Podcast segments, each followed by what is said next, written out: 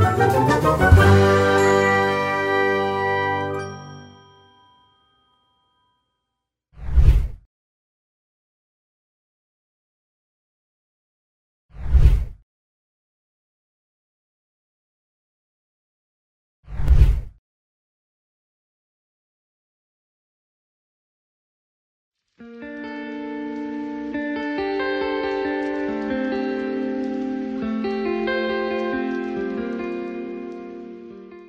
Antes de comenzar, queremos dar un especial agradecimiento a la convocatoria de redes colaborativas y territorio para las artes de IDARTES.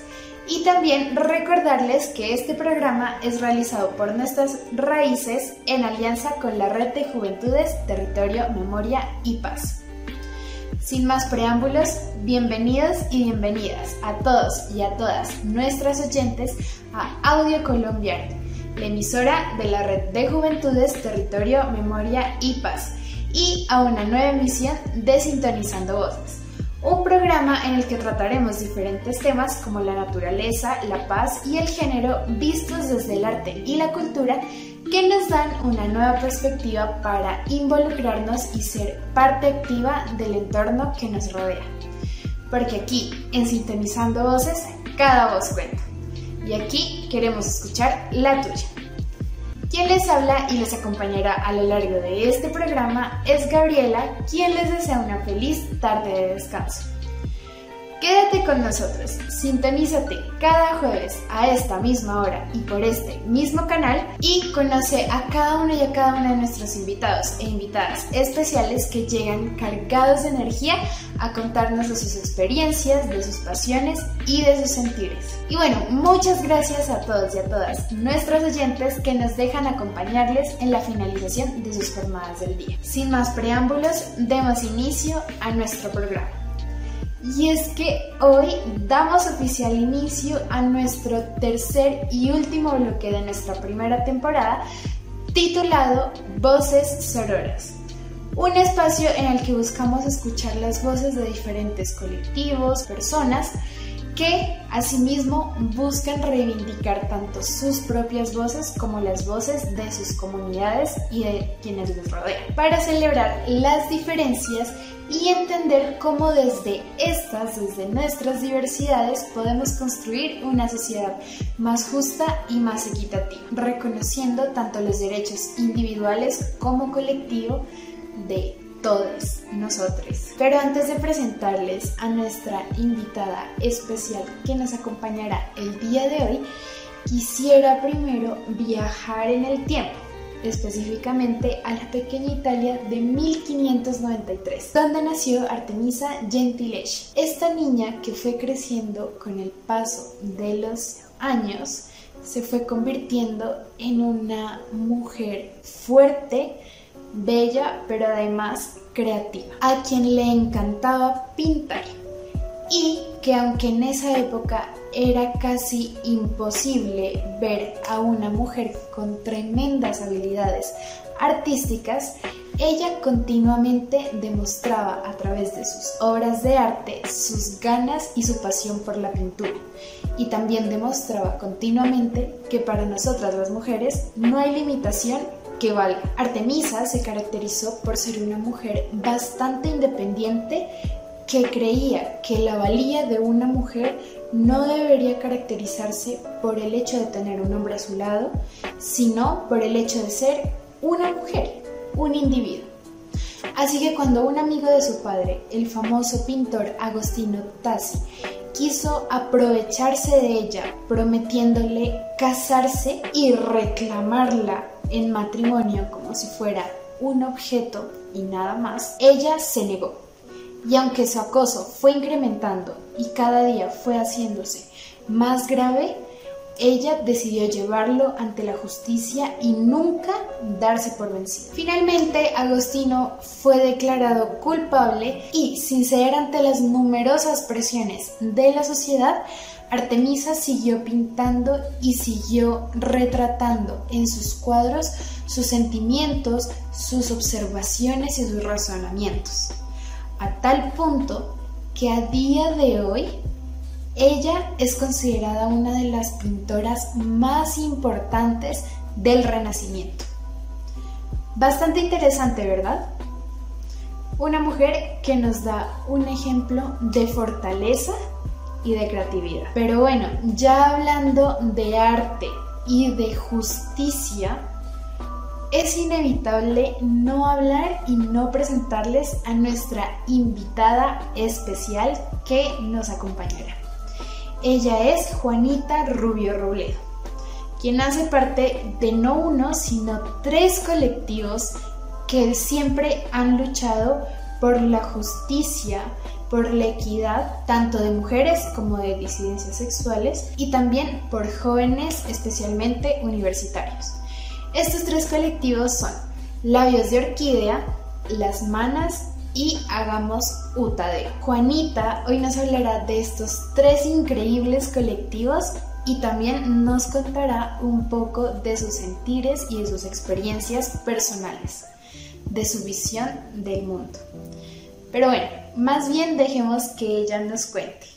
Eh, bueno, queridos oyentes, damos la bienvenida a Juanita Rubio Robledo. Ella es estudiante de, ella es estudiante de último semestre de Biología Ambiental y tiene un gran interés por la justicia ambiental, la equidad de género y además la ciencia. Ella hace parte de tres colectivas llamadas Labios de Orquídea, Hagamos Utadeo y Las Manas. Bienvenida, Juanita. A ti por, por aceptar hacer parte de este espacio. Pero bueno, eh, ya entrando como en materia, quisiera que nos cuentes un poquito más de ti, que nos amplíes esa información. Eh, ¿Por qué decides entrar como a estos tres colectivos? Eh, ¿Y por qué te llama tanto eh, el tema de la equidad de género y bueno, también de la justicia ambiental? Bueno, en la universidad siempre estuve muy interesada como por lo que pasa y por la ejecución de cosas más allá de la vida académica, ¿sí? Entonces, eh, siempre quería como un poquito más, más allá de lo que eran mis responsabilidades académicas y de alguna forma siempre estuve buscando como personas que se movieran en, como en lo social y en lo ambiental. Eh, a veces esto no es fácil porque cuando uno está como tan alejado de esto, uno dice como, pero como, ¿a dónde hablo? ¿Qué, ¿Cómo escribo? Bueno, pero menos mal, eh, a mí lo que me ayudó como a a, meterme en esto y decir como, ay, pucha, sí puedo encontrar gente que, está como en el mismo, como en la misma onda que yo, que quiere hacer cosas, em, también como, sí, como fortalecer procesos que ya vienen pasando y eh, eh, proponer. Entonces, por redes empecé a conocer personas que, con quienes tenían esa afinidad y eh, pues estábamos en la misma universidad, empecé a conocer como tanto como por redes y también eh, participé en un par de eventos que había hecho Labios de Orquídea y yo como que eh, Labios de Orquídea es el colectivo feminista de la universidad y yo como no, pues qué emoción porque yo me la pasaba como estudiando, estudiando, estudiando laboratorio, biblioteca, me la pasaba estudiando, no hacía nada más, pero tenía muchas ganas de algo más. Entonces, eh, cuando ya estuve como en, la, en, en uno de los segundos eventos que fue un foro de mujeres, no recuerdo muy bien, mujeres y diversidad, eh, que fue increíble. Yo me acerqué a ellas y les dije como no, pues qué chévere lo que están haciendo, me encantaría poder ayudar, eh, colaborar, seguir participando, lo que sea. Y em, así fue como empecé como a entrar. Eh, luego fui representante estudiantil y conocí a otras chicas que en ese momento éramos representantes y decidimos, pues tres de ellas fundaron las manas, que somos, en, un principio éramos como representantes estudiantiles, como con un interés de mm, formar esa identidad universitaria, pero al mismo tiempo como de siempre bregar como porque las cosas se hicieran de la mejor forma, como yo, yo me siento, siento que muchas veces nosotros como colectivos con la universidad de alguna forma cumplimos la tarea también como de veeduría, ¿sí? Como que también está ahí como mirando qué está pasando, qué cosas están haciendo y eh, muchas veces pues uno como estudiante no está muy de acuerdo con muchas cosas, pero uno tampoco sabe cómo expresar el desacuerdo. Y eh, estos colectivos no solamente nos permiten como una identidad, sino que también dentro de los colectivos habemos personas que han sido representantes o que lo están siendo. Entonces, de alguna manera han tenido incidencia directa con la universidad o tienen los contactos o saben con quién hablar directamente o a dónde se mandan las cartas o con quién se piden las reuniones. Entonces, em, casualmente, eh, chicas de Manas han estado también en Labios y la mayoría de las personas que estamos en Labios y en Manas estamos en Hagamos Utadeo. Hagamos Utadeo es un colectivo que fue fundado como por más o menos 20 estudiantes, 18 estudiantes, tanto representantes estudiantiles como personas que estaban como muy metidas también como en la gestión eh, de actividades de pronto como paralelas a lo universitario sin dejar de, no en lo institucional, pero al mismo tiempo como muy interesados como en el estudiantado. Sin embargo, no desde lo institucional. Entonces, eso es una cosa que para mí me parece, es, pues para mí es espectacular de lo, de lo, que significa una colectiva, porque implica muchas cosas de organización y de gestión em, muy serias y muy importantes sin embargo, no se mete con lo institucional, entonces nos podemos dar ciertos permisos, ciertas licencias que si estuviéramos dentro de lo institucional deberíamos eh, omitir o muchas veces censurar o cosas así, mientras que desde, la, desde la colectividad, desde lo que somos como estudiantes, podemos, eh, tenemos como, sí, literalmente como más licencia para hacer más cosas sin tener como, ay, todas esas censuras institucionales que a veces son muy como trabas burocráticas muy hartas, entonces eh, desde lo colectivo. Em, siempre estuve como muy interesada en los temas de género, como paralelo a mi, a mi carrera, eh, biología ambiental, en donde pues he estado como activamente estudiando sobre justicia ambiental y bueno, en general como mi interés en la ciencia, es hace unos años eh, empezó a crecer mi interés por la equidad de género.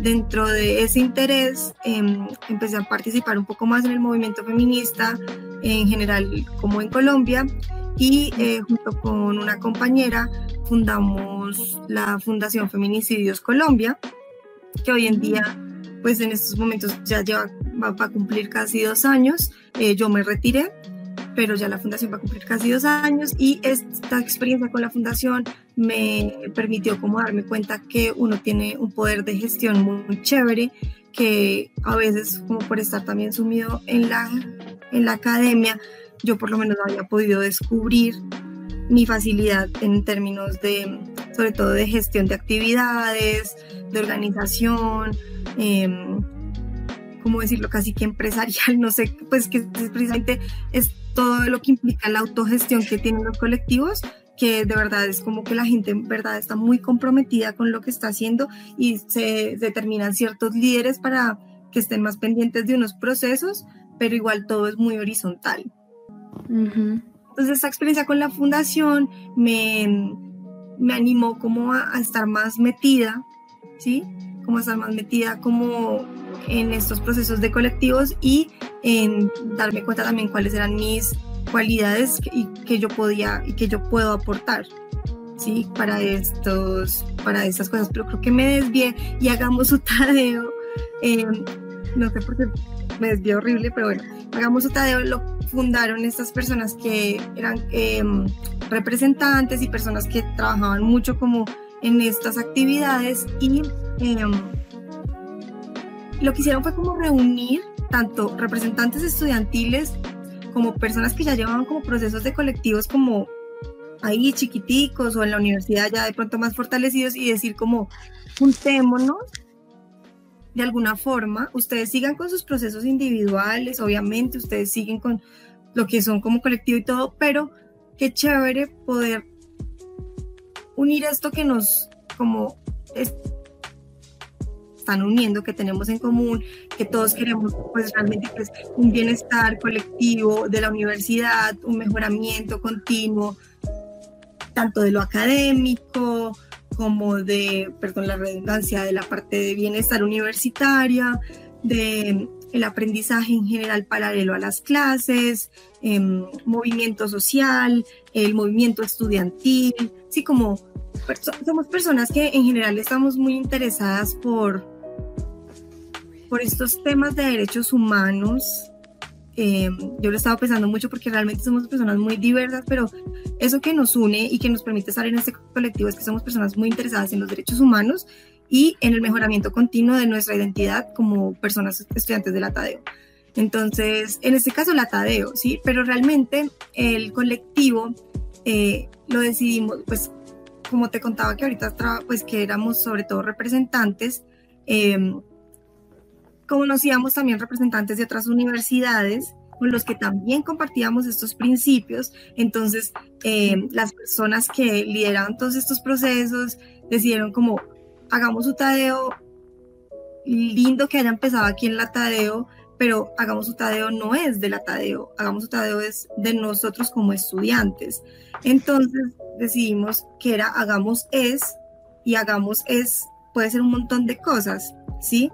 Hagamos es unión, hagamos es eh, compañerismo, hagamos es colaboración y hace poco empezó a fundarse el colectivo Hagamos EAN, creo. Y ahorita unos chicos en la universidad, em, también pues por unos representantes con los que nos conocimos cuando éramos representantes, eh, están como más o menos eh, partiendo como de nuestras experiencias para empezar a llevarlas ellos como también dentro de su universidad con todo el contexto que eso conlleva y con las diferencias pues que son cada universidad como cada territorio por decirlo así. No, súper. O sea, todos estos procesos es como, wow, la verdad. Y, y que haya como tanta gente que esté articulada entre estos tres es que de verdad hay como un interés en, cambiar algo, ¿no? Y en, concientizar también, como digamos, las injusticias que, pueden haber en, nuestra sociedad, que pueden no, que las hay. y pues alzar esa voz de joven eh, frente a estas es como muy chévere. Pero bueno, yo tengo una curiosidad y es, no sé si tú nos podrías contar qué significan cada uno de los nombres de, estos tres colectivos o bueno, colectivas a las que perteneces. bueno, la de Orquídea, pues yo entré ya años después de que, estuvieran ellos constituidos, ellos, ellas y ellos constituidos, porque también hay chicos dentro del colectivo. Y realmente eh, nunca hemos hablado como de la historia del nombre, em, pero sí entiendo que como colectivo lo que intentamos todo el tiempo es como proporcionar espacios en donde tengamos conversaciones eh, informadas sobre equidad de género y respeto como por, por la diversidad y también eh, sobre la no violencia hacia las mujeres, sobre todo. Eh, como tenía diciendo, hagamos, hagamos un Tadeo, viene como de también todo esto del de ejecutar cosas, ¿sí? Que uno muchas veces tiene muchas ideas, uno, uno, muchas veces quiere hacer muchas cosas, pero pues lo digo desde mi experiencia personal, es que uno tampoco sabe cómo a dónde ir o a quién contárselas, a quién decírselo para que realmente se hagan realidad. Entonces, eh, de eso nace Hagamos un Tadeo, como como que las personas que empezaron a hacerlo tenían un poco más como esa, ese espíritu de liderazgo y dijeron, pues hay más gente que tiene muchas ganas de participar, pero pues no sabe cómo y nosotros abriendo, abriendo esta puerta como plataforma, como lo que es un colectivo, eh, podemos hacer que más gente de la universidad participe en esto y pues podamos hacer más cosas que eh, nos lleven como hacia, hacia formar una mejor sociedad, pues es que eso suena muy bonito y como un poco utópico y lejano, pero pues es como de lo que está en nuestras manos y en estos momentos es como que esa pequeña sociedad en la que estábamos era la Universidad Jorge Tadeo Lozano, ¿sí? Y las manas, eh, nosotros, es que las manas eh, tienen un montón de, de significados, eh, pero manas significa de alguna forma como unidad. Las manas es, es como mente. Bueno, es que la, lo. las manas también es como una palabra hindú y que significa como, es como una especie de fluido, un material como está recubriendo la capa espiritual. Bueno, es que eh, todas tenemos unas em, cosmovisiones súper distintas. Em, viene también del de eso de igualarnos, como de este man que yo no sé qué nos pusimos las manas, aquí estamos. Eh, mana también significa unión. Eh, hay como unos eh, porque mana significa como hombre, como la unidad, ¿sí? Entonces, hablando, ¿sí? De tres compañeras que en su momento eran eran que eh, eh, representantes estudiantiles estaban en unas asambleas y empezaron a hablar como pues como de lo que ellas tenían en común, de lo que para ellas tenía que pasar, tenía que hacerse, configurarse. Esto nace el año pasado, ¿sí? Pucha, es que ya este año se va a acabar. Bueno, sí, el año pasado, teniendo en cuenta este año, eh, con todo lo del paro y eso, eh, y pues como, como personas, como representantes de estudiantes estábamos activas dentro del movimiento estudiantil y ellas se ponen a decir, pues a hablar y a reflexionar que muchas veces en estas asambleas de verdad faltaba mucho la perspectiva de género, ¿sí? Y que de alguna forma si uno quería como exigir también era interesante proponer porque pues eso era un espacio de, de construcción colectiva. Entonces ellas dijeron como no, y si nos unimos y proponemos y tales, y bueno, yo sé que aquí hay otras chicas, otras representantes con las que tenemos, eh, como con las, que, con las que tenemos cosas en común, que pensamos en unos ideales pues muy similares dentro de igual nuestras diferencias. Y entre ellas se decían mana, entonces si me entiendes como un montón de cosas que, que se unen. Y es como me dijeron, ay Juanita, ahora somos las manas y te invitamos porque pues ya éramos amiguitas, nos habíamos conocido como representantes estudiantiles y siempre como eh, habíamos estado muy pendientes como tal de los estudiantes, em, porque pues una de ellas fue representante estudiantil anteriormente y otra de ellas es ahorita la representante, entonces eh, en ella siempre se ha visto como los estudiantes ven como ese liderazgo y esa mano ayuda y ese puente entre lo que es ser estudiante y la parte tanto administrativa como académica de, ese, de esa entidad gigante que a veces es la universidad, que no es como con quién puedo quejarme más allá de que me pongan a pasar una carta de, de entidad a entidad, pues de oficina a oficina. Entonces, más o menos eso es las manos y pucha, con las manos hacemos demasiadas cosas, estamos muy pendientes, em, nos estamos capacitando en derechos humanos y estamos muy pendientes todo el tiempo como tal dentro de la universidad que eh, las personas que tengan ciertos problemas eh, puedan solucionarlos de la mejor forma, porque pasa mucho y es que uno como persona común y corriente no tiene ni idea de muchas rutas de atención de nada, ¿sí? Y cuando de pronto uno empieza como a meterse y a investigar un poquito y uno empieza a saber a dónde se tiene que recurrir, a dónde tienes que ir, tanto como en cosas de la universidad, como en general en cosas de género, en cosas de violencia, en injusticias. Eh, yo no soy abogada, ni mucho menos, pero tengo más o menos una capacitación en primeros auxilios em, jurídicos. ¿sí? Eh, por todo lo de representación estudiantil, conozco muchas rutas en la universidad. Y entonces, claro, cuando nosotras nos juntamos y juntamos como todos estos conocimientos, una persona dice como, ya no sé qué hacer, se me presenta esto, esto, esto, y es como, eh, manas, una persona está pasando por esto y alguna de nosotras sabe, es como, no, no es como que te vamos a solucionar el problema, sino que sabemos a dónde puedes dirigirte como para agilizar y que no tengas como todas esas impedimentos institucionales que a veces no te llegan, no te rindes en medio de intentar solucionar tu problema institucional o algo así. Entonces, es, es, es muy diverso y por eso precisamente como que cuando tenemos reunión de cada colectivo se respeta como el colectivo porque cada uno hace cosas diferentes. No, súper. Eh, Súper chévere el significado de las manos, la verdad.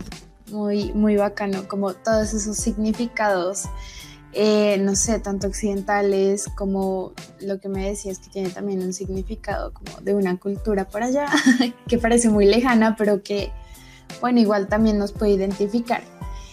Em, pero bueno, yo quisiera preguntarte así un, poquito como esta curiosidad que tengo, que cómo es que empiezas a, ver este punto de, articulación entre la equidad de género y la justicia ambiental, porque, o sea, siempre que yo escucho como esas dos, digamos, palabras o expresiones juntas, a mí siempre se me viene, no sé, el ecofeminismo o el feminismo decolonial, entonces, no sé si, si por ahí va tu interés o, cómo es que fue este proceso tuyo también como para articular tu carrera, lo que te apasiona, la justicia ambiental, también con algo que pues no es de tu carrera, pero igual que también te apasiona, que es la equidad de género.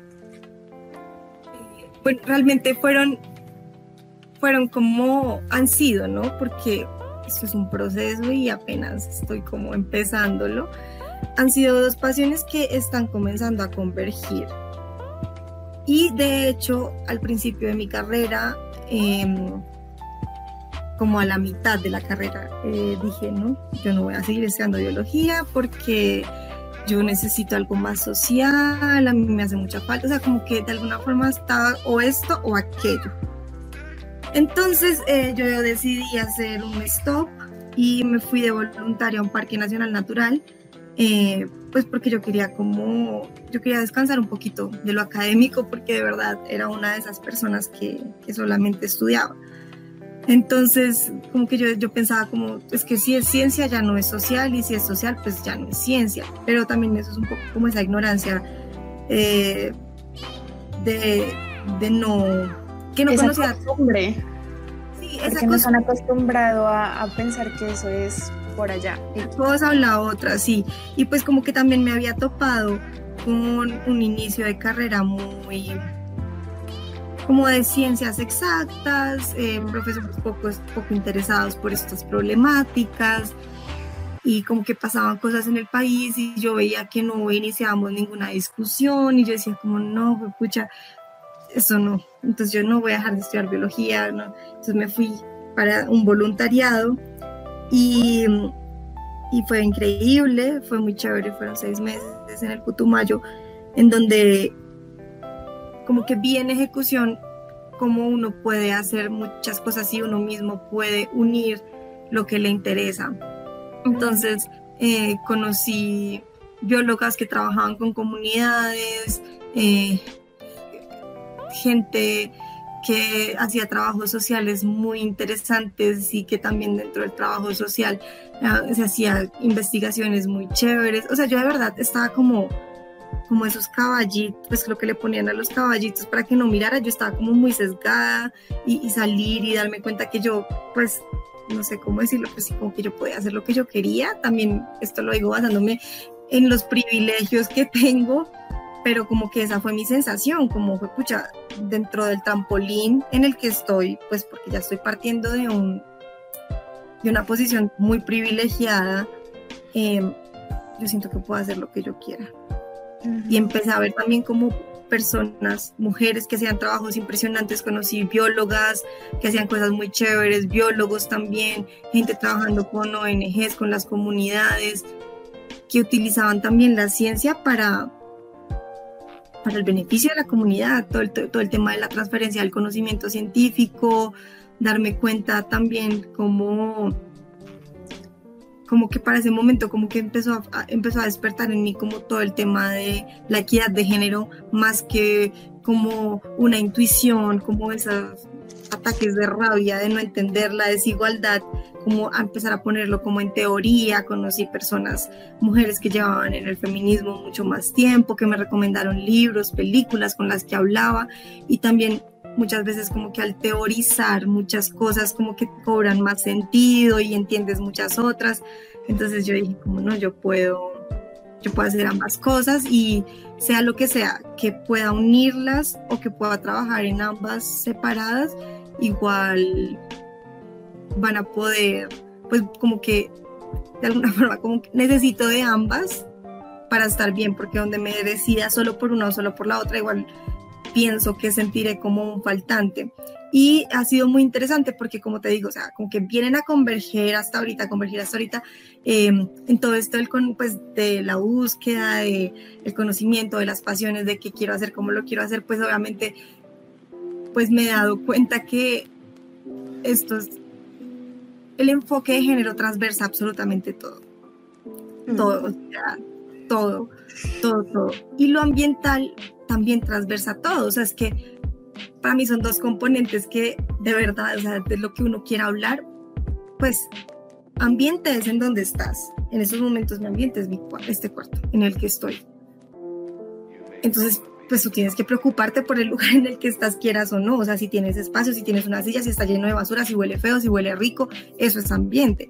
Y el tema de género pues está de la mano porque tú no estás nunca solo.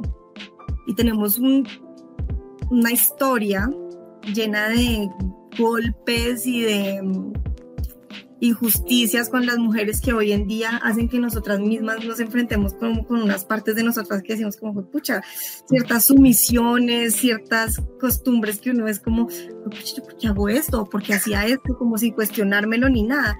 Entonces, para mí, esas dos cosas, yo dije como, de verdad, en donde yo esté y sea lo que sea que yo haga, voy a poder ver con el enfoque tanto ambiental como de género y sé que lo que los proyectos que ejecute o lo que sea que haga los voy a hacer como como teniendo en cuenta esos dos pilares o esos dos no sé cómo decirlo como esas áreas que que se funden entre las dos.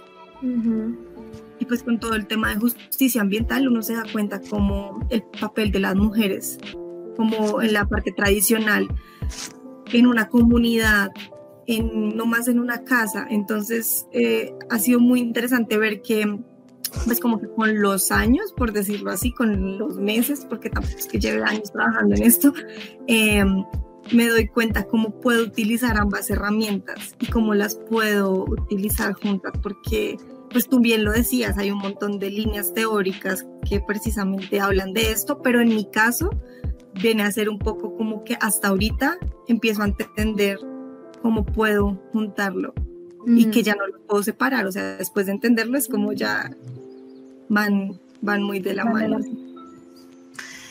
Sí, la, digamos, siguiente pregunta que, que se me ocurre y va muy de la mano con lo que acabas de decir, que están como muy ligadas estas dos cosas, es ¿por qué crees que, o sea, en qué radica esta importancia de, esta articulación entre, bueno, entre la biología, la ciencia y el, género, eh, para rescatar esas culturas y esas tradiciones que de hecho pues han sido las mismas mujeres las que las vienen rescatando, ¿no? Y no solo para rescatar estas culturas, sino también como para construir sociedades mucho más justas, eh, no solo como entre nosotros como especie, como seres humanos, sino también pues recordando que somos parte de la naturaleza y que por ende las sociedades que debemos construir también tienen que ser justas con nuestra naturaleza, con las demás especies con las que habitamos. Porque ¿en dónde crees que radica esa importancia? Pues venimos haciendo las cosas de una forma, ¿sí? Y como que uno siempre hace las cosas, ve las consecuencias y dice, ah, re bien, o sea, pues esto tuvo buenas consecuencias, o pucha, ¿por qué? O sea, pues porque hacíamos esto, no sé, siempre pienso cuando mi abuelita me contaba que quemaba llantas el día de velitas, pero no tenían ninguna intención detrás de eso, simplemente lo hacían y hoy en día es como, no, o sea, a uno no se le ocurre quemar una llanta el día de velitas. Entonces yo lo veo es como que llevamos haciendo las cosas de una manera y de alguna forma hemos visto que no es que haya funcionado excelentemente, pues, o sea, que se hacen esfuerzos. ¿Qué es eso que nos hemos negado de pronto o vamos cambiando muy lentamente? Y es la equidad de género, como la participación equitativa. Hay una discusión ahí entre lo equitativo y lo igualitario, pero bueno, por ahora me voy hacia lo equitativo, siento que es lo que más se acerca como al discurso que manejo. Eh, entonces, como que si, si empezamos a darnos cuenta de aprovechar el potencial y a no infantilizar ni a los niños, ni a las mujeres, ni a los ancianos, que es como lo que se ha tenido esa tendencia patriarcal de, la jerarquización piramidal, podemos, podemos estar conociendo como otras consecuencias y de pronto es tanto ahí una de las formas o uno de los vectores de cambio que nos pueden hacer darnos cuenta como, bueno, por aquí de pronto así es, por aquí sí es, pues porque también hemos tenido ejemplos de que eso, eso sí funciona, porque es, también aprovechar de alguna forma como ese capital intelectual que todos tenemos, que nos da nuestras condiciones físicas, nuestras condiciones de contexto, los años de experiencia, eh, o no tener años de experiencia, porque muchas veces también la experiencia lo que hace es como limitarte. Entonces, eh, eso es algo que me parece muy bonito de este tema de género, que si bien cuando hablamos de género, pues estamos poniendo un enfoque hacia la mujer, precisamente pues porque no tiene que coger como un problema a la vez, pero como yo lo veo más es como este, esto de volver a relaciones más horizontales y aprovechar y dignificar y honrar como a todas las personas.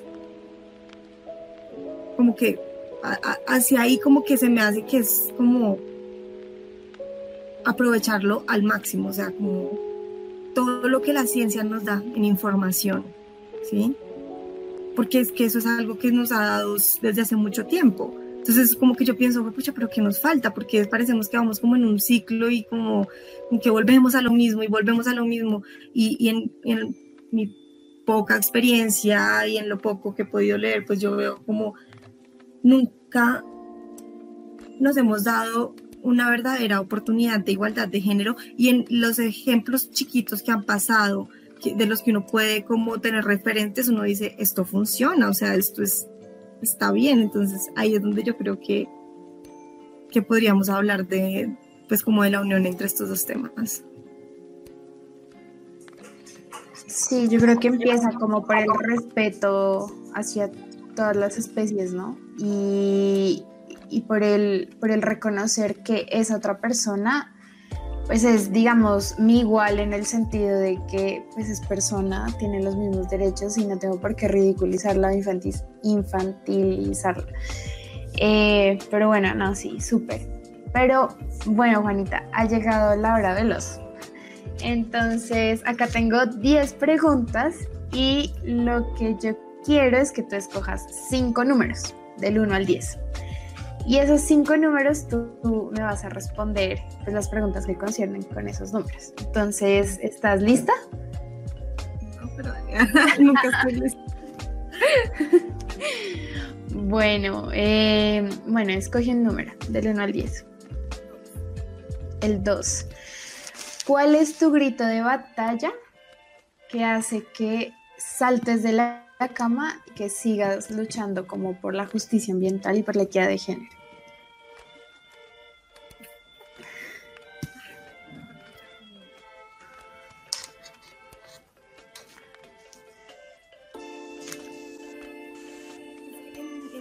Personal es como algo como, una necesidad como de, alguna forma como ese sentido que le doy a mi existencia.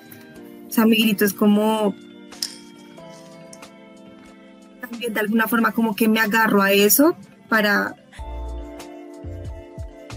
para el resto de la vida, para el resto de las cosas cotidianas, más que todo, sí como, como lo necesito hacer, porque eh, sí, como, escucha que yo tengo, tengo que sentir que estoy aportando, como que mis privilegios de alguna forma los estoy también, como que esa deuda que tengo social, no sé cómo decirlo. Lo sigo trabajando con mi psicóloga, pero sí, viva. Ok, ok, súper, listo. Otro número. ¿Cinco? Cinco. Dime tres artistas que te hayan marcado profundamente, ya sean músicos, actores, actrices, escritores. Ok. Shakira, porque finalmente, o sea, ya, y también como llevándolo un poco más a lo profundo, em, escucho esas, escuchaba esas canciones y me las sé todas y las amo y, y ya después cuando empecé como a, a deconstruir un poquito y a decir, pucha, esto del amor romántico no me parece tanto, esto de esa sumisión siempre de la mujer, esto de idolatrar a la pareja, esto, o sea, como que al mismo tiempo de escucharla y amarla, también me hacía darme cuenta como en sus mismas letras, como un montón de cosas que yo quería resignificar completamente. Entonces, para mí es como muy importante por ese lado. Em, eh, cuando leí a Virginia Woolf, eh, fue muy bonito, fue muy chévere porque pues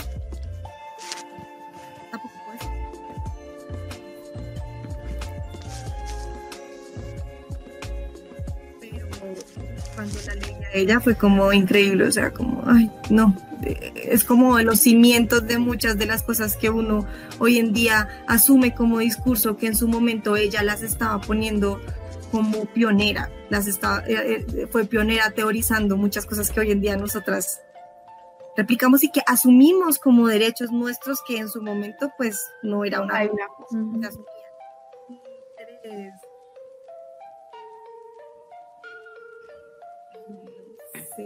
A mí me gusta mucho.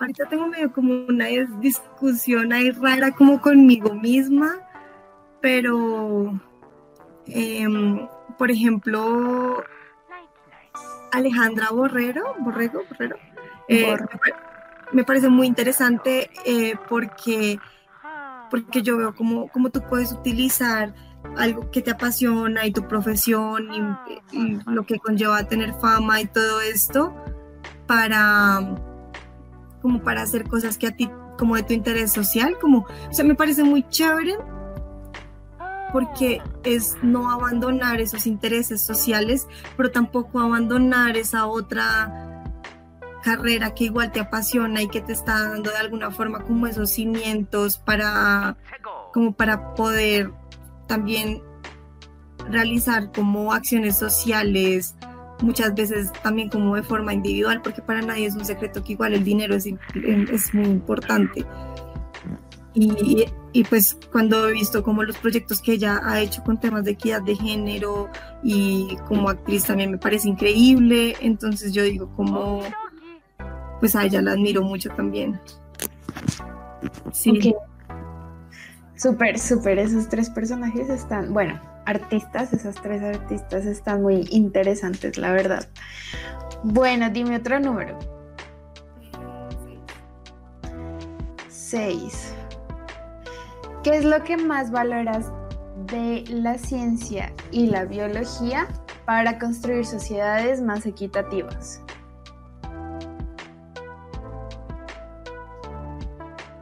Ciencia en general es teóricamente, claramente está, y es como esa búsqueda de la verdad o de lo que técnicamente es una verdad hasta que se demuestre lo contrario, que se supone que está completamente divorciada de ideologías políticas y religiosas.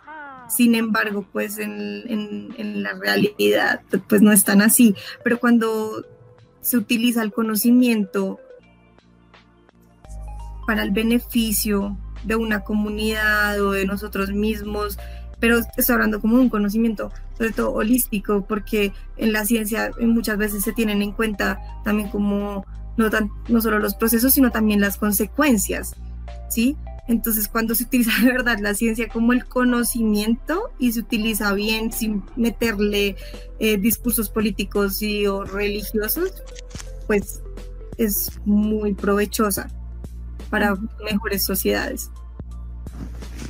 Súper. Eh, bueno, otro número. Juanita. ¿Nueve? Dime dos series o películas que todo el mundo debería ver para recordar y nunca olvidar que debemos seguir luchando por unas sociedades más justas y más equitativas. y me pareció muy heavy porque precisamente muestra esos temas de género y también ambientales, pero es muy fuerte. Eh, The Handmaid's Tale, el cuento de la criada. sí. Es buenísima, dentro de todo también es muy fuerte y al mismo tiempo muestra como un futuro cercano, súper distópico, pero al mismo tiempo cuando va desarrollándose la serie uno dice, esto es súper realista, como que en cualquier momento podríamos llegar a esto y precisamente estamos hablando de temas de género y temas ambientales como y cómo un poder político puede direccionar las cosas de una forma. Para mí The Handmaid's Tale es es, es increíble. ¿Qué otra serie? o película. Película. Eh, bueno, esta de pronto no es así como tan profunda, pero me gustó mucho porque muchas veces he tenido como muchas discusiones con hombres, como de, ay, pero es que se quejan por todo, ay, pero yo no sé qué. Y esta peli, creo que es peli, así que se llama eh, Yo no soy un hombre fácil. Es muy divertida porque es muy de una forma u otra eh, te pone en la otra posición y te hace pensar en un montón de cosas que hasta tú misma como mujer por los privilegios que has tenido ni siquiera habías dado cuenta como que podía ser un... Sí, como que podría...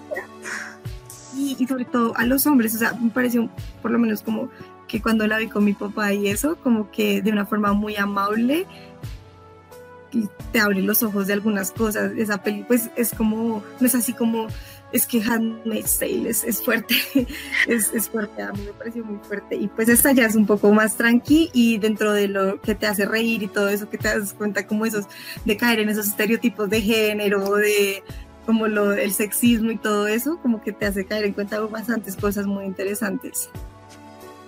Sí, yo ambas me las he visto. De hecho, yo me, yo me leí los dos libros de, de Hans, me, ¿De qué? Bueno, del cuento de la criada. Me encantaron, la verdad. Es increíble, yo me vi fue las series.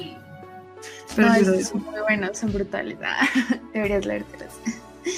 Bueno. nombre fácil, para los que no sepan, es como una, en un momento como que de momento entras a una sociedad en donde como un cambio de paradigma.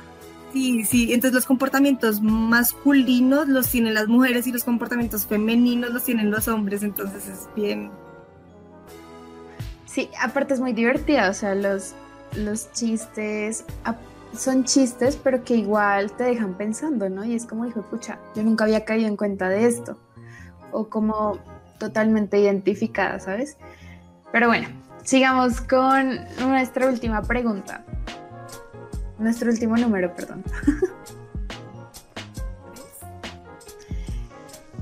Tres. Bueno, ¿cuál crees que ha sido tu más grande logro como mujer y como futura, no sé, bióloga?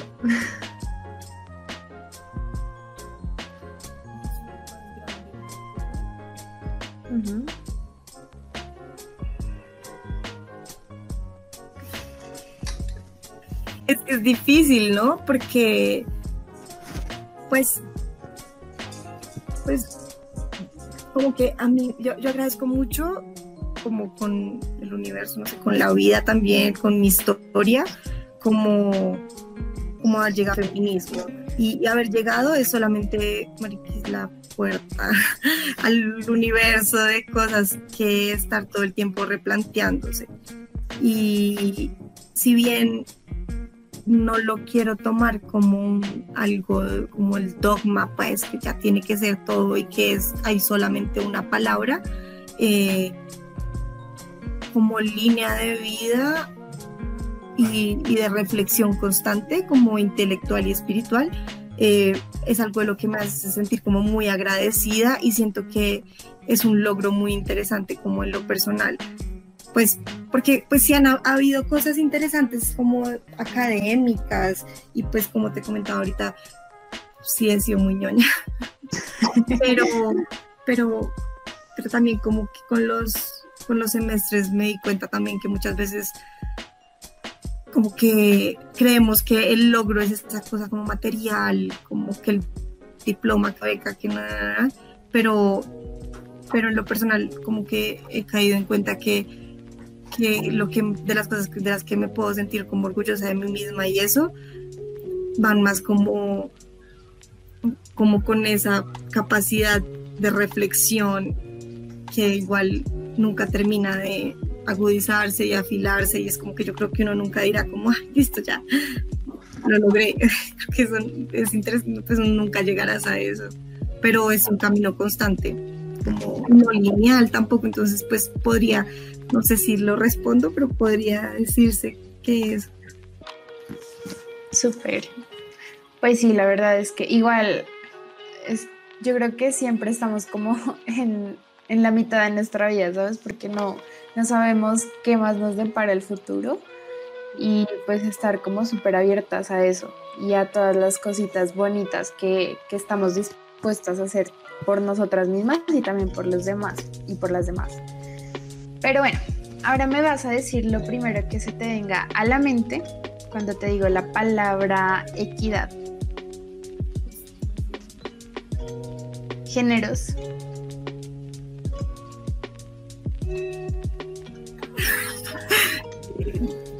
Iba a decir mujer, pero es como... Ok, em, biología.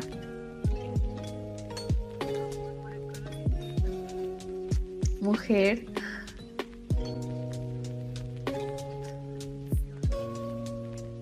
Ciencia.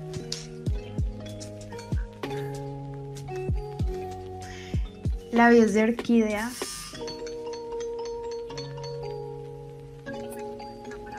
Como hacer realidad, como...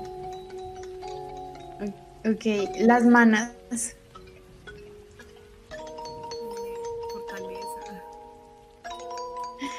Hagamos su tadeo. Ok, y ahora, ¿qué prefieres? ¿Arriba o abajo?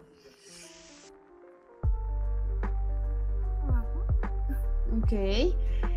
Eh, ¿Qué prefieres? ¿Verlo todo a colores vivos, vibrantes o más bien prefieres los matices blancos, negros, grises? colores vivos, brillantes. ok. Bueno, vámonos con, con la naturaleza. ¿Qué prefieres? ¿La tierra o el mar? Ok. Mm, ¿Río u océano? Ok. Bueno, listo. Y ya continuando con lo que nos atañe, quisiera preguntarte si tú nos podrías contar algunos encuentros, procesos, actividades eh, culturales o artísticas que hayan tenido como con alguno de los tres colectivos. Sí, eh, por ejemplo, bueno, eh, Labios de Orquídea siempre, pues cada año intentaba realizar foros. Em, este año, por ejemplo, se hicieron unos virtuales sobre mujeres, diversidad, mujeres en política, feminismos diversos, el año pasado estuvimos con mujeres en la construcción de paz. El antepasado habíamos, estábamos hablando de mujeres y arte, mujeres en la academia. Entonces siempre estamos, sobre todo como en foros, conversaciones, otras veces talleres, pues desde buscamos personas expertas que nos quieran como eh, colaborar, eh, pero y los que en, lo personal son también mis favoritos, son los foros porque es como ver unas perspectivas diferentes de gente como muy experta en su tema, que nos comparten como sus experiencias, entonces a uno siempre le están abriendo como el mundo. Y eh, bueno, con Hagamos, Hagamos todo el tiempo, está muy al pendiente como de la universidad, de lo que está pasando. Y últimamente y en general se mueve mucho por redes, entonces... Eh, con cosas que pasan, no sé, voy a poner un ejemplo, con la virtualidad, em, con, eh, ¿qué fue lo que preguntamos hace poco? Sí, como, como nos estábamos sintiendo con este tema de lo virtual, eh, cómo estaban siendo la relación con los profesores, con los monitores y todo eso. Entonces, desde Hagamos se lanzan entrevistas que se van pasando por WhatsApp. Como te digo, o sea, lo chévere de los colectivos es que no tenemos que regirnos por esa parte institucional, como, ah, sino que se hace una, una entrevista, pues como un formulario en Google Forms y se empieza a pasar por un montón de gente de la universidad y así más o menos nosotros podemos tener como un estimado de para pasarle a directivas como esto es lo que están pensando los alumnos, porque no es lo mismo como tú vas a responder muchas veces una encuesta que viene directamente, que llega a tu correo, que está súper institucionalizada, que muchas veces te dicen es anónima, pero tú quedas como, ¿qué tan anónima? A esta oportunidad como de dar tu punto de vista desde una posición también como más, sí, desde lo colectivo. Y, em, y en las malas, pues con las manos está pasando algo muy bonito y es que todas tenemos un interés muy fuerte por capacitarnos en derechos humanos, entonces em, no hemos hecho como tal, no hemos hecho como tal em, como ese tipo de actividades, sino que ha sido una cosa como más individual y junto eh, pues con personería y con defensoría eh, hemos hecho varias capacitaciones eh, por medio de ACRES, que es la Asociación Colombiana de Representantes Estudiantiles. No, ustedes van con toda. o sea, las tres van toda, la verdad. estuvieron más suavecitas porque creo que fue como una sorpresa de todo para todos. Pero sí, de hecho, e, eso quería preguntarte. ¿Qué, qué retos han encontrado eh, pues, con la llegada de, de esta pandemia, de este virus? Ha sido como de pronto han tenido encuentros virtuales o si se han parado como las cosas? He intentado mantener ciertos eventos virtuales, pero realmente como este camino hacia la virtualización y sobre todo el semestre pasado que fue como este primer momento de hacer la virtualización, una cosa más como de como de qué, como de como también entender los procesos por los que todo el mundo estaba pasando. En lo personal, por ejemplo, a mí me dio súper duro la virtualidad. O sea, como que yo me desconecté de muchas cosas porque estar pegada al computador era como yo no quiero eso. O sea, no me imagino si de por sí antes ya lo estaba. Como que yo pensaba como ahora no, me voy a despegar del computador y pues en lo personal eh, yo me separé mm, de muchos procesos este año de los que luego empecé a retomar otra vez, como en qué puedo ayudar, cómo puedo servir, también qué me sirve a mí. Em, pero, y, sé que muchas personas han estado como muy parecido y aparte también con la universidad. Yo porque ya estoy en último semestre, o sea, a mí solo me falta mi trabajo de grado, pero no, yo por ejemplo me ponía a pensar como las personas que están metiendo seis, siete materias, pues a qué horas iban a tener tiempo de otra reunión por, por internet. Entonces, claro, de pronto las cosas se, se, vuelvan un poco más fáciles de llevar estos próximos semestres porque ya esa transición hacia lo virtual de alguna forma la sabemos manejar mejor. Pero este semestre pasado y este año que pasó, pues que fue como ese primerazo de todas estas experiencias, pues sí, muchas cosas se ralentizaron y cambiaron también las prioridades, ¿no? Sí, de hecho, digamos que en ese sentido, ya como última pregunta para ir finalizando nuestra entrevista, yo quisiera pues que nos cuenten un poquito de sus proyectos más próximos y bueno, teniendo en cuenta que las prioridades pudieron haber cambiado, eh, pero sí, como que cómo ven el futuro de, de las colectivas, eh, cuáles son sus objetivos y sus próximos proyectos.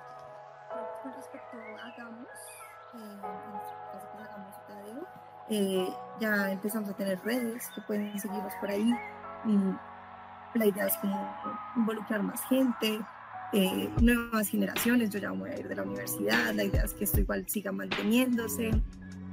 Eh, con todo esto de la virtualidad y con las decisiones que se están tomando para los próximos semestres, como yo te contaba, es una veeduría que a mí se me hace muy bonita y muy sana porque es una participación muy activa dentro de las dentro como esas responsabilidades o esos deberes que se tiene como estudiante, como ciudadano, así como que yo exijo, pero también soy eh, tanto consumidor como prosumidor, ¿sí? o sea, como que genero, pero también demando y eh, se ha estado como muy pendiente de todos estos cambios que la y estas decisiones que la universidad está tomando para que se tomen en cuenta también como las opiniones de los estudiantes y pues como te contaba en Hagamos es muy interesante porque hay gente de todas las carreras, de todos los semestres, entonces como que se puede tener en cuenta como, como, como una opinión más o menos generalizada del estudiantado.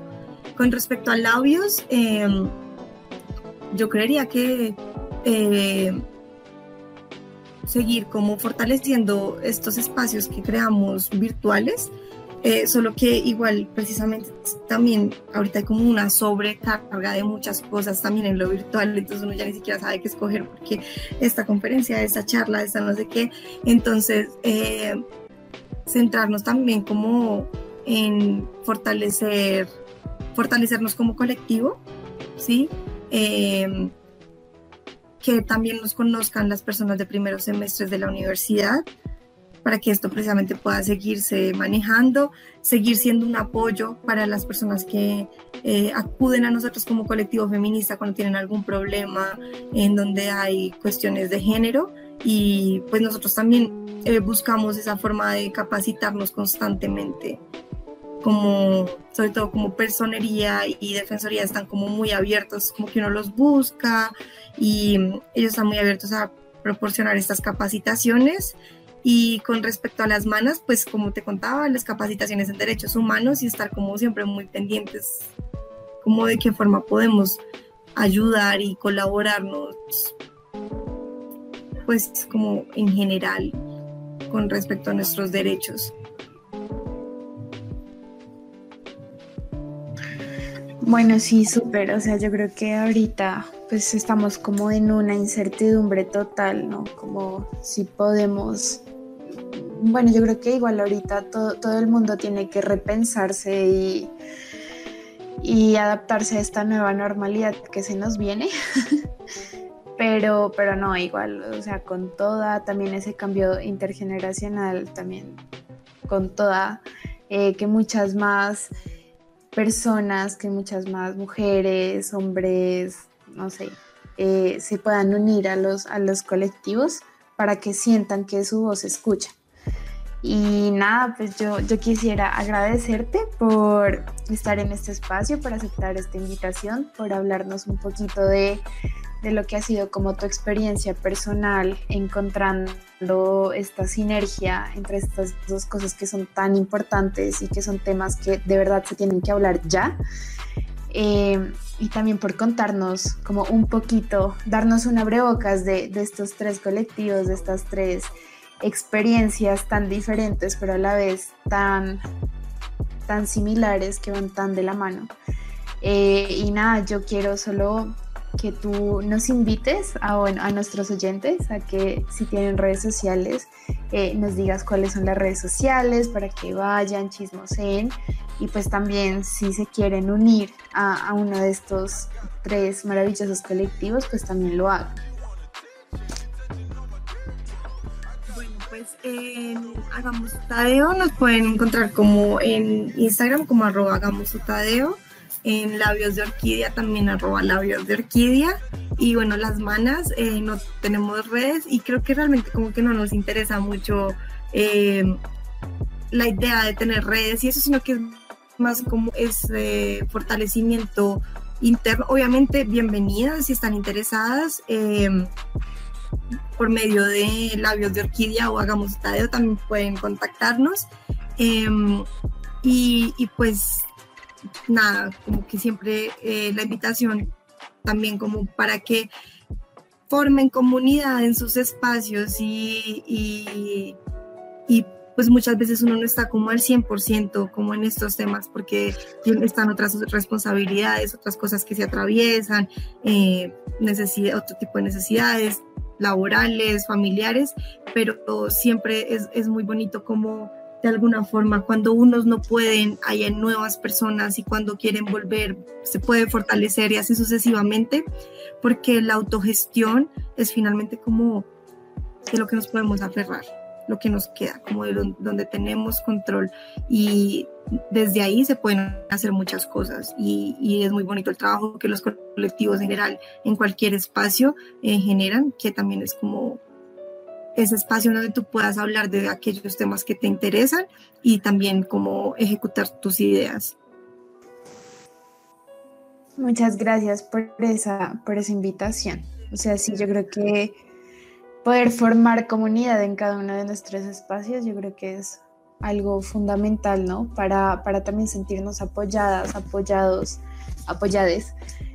Eh, no, y nada, otra vez muchísimas gracias por, por aceptar este espacio, Juanita.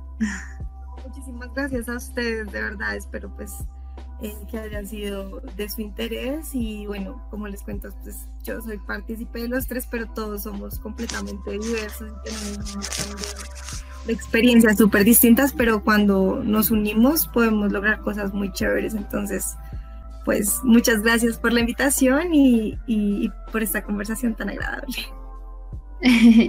no, gracias a ti.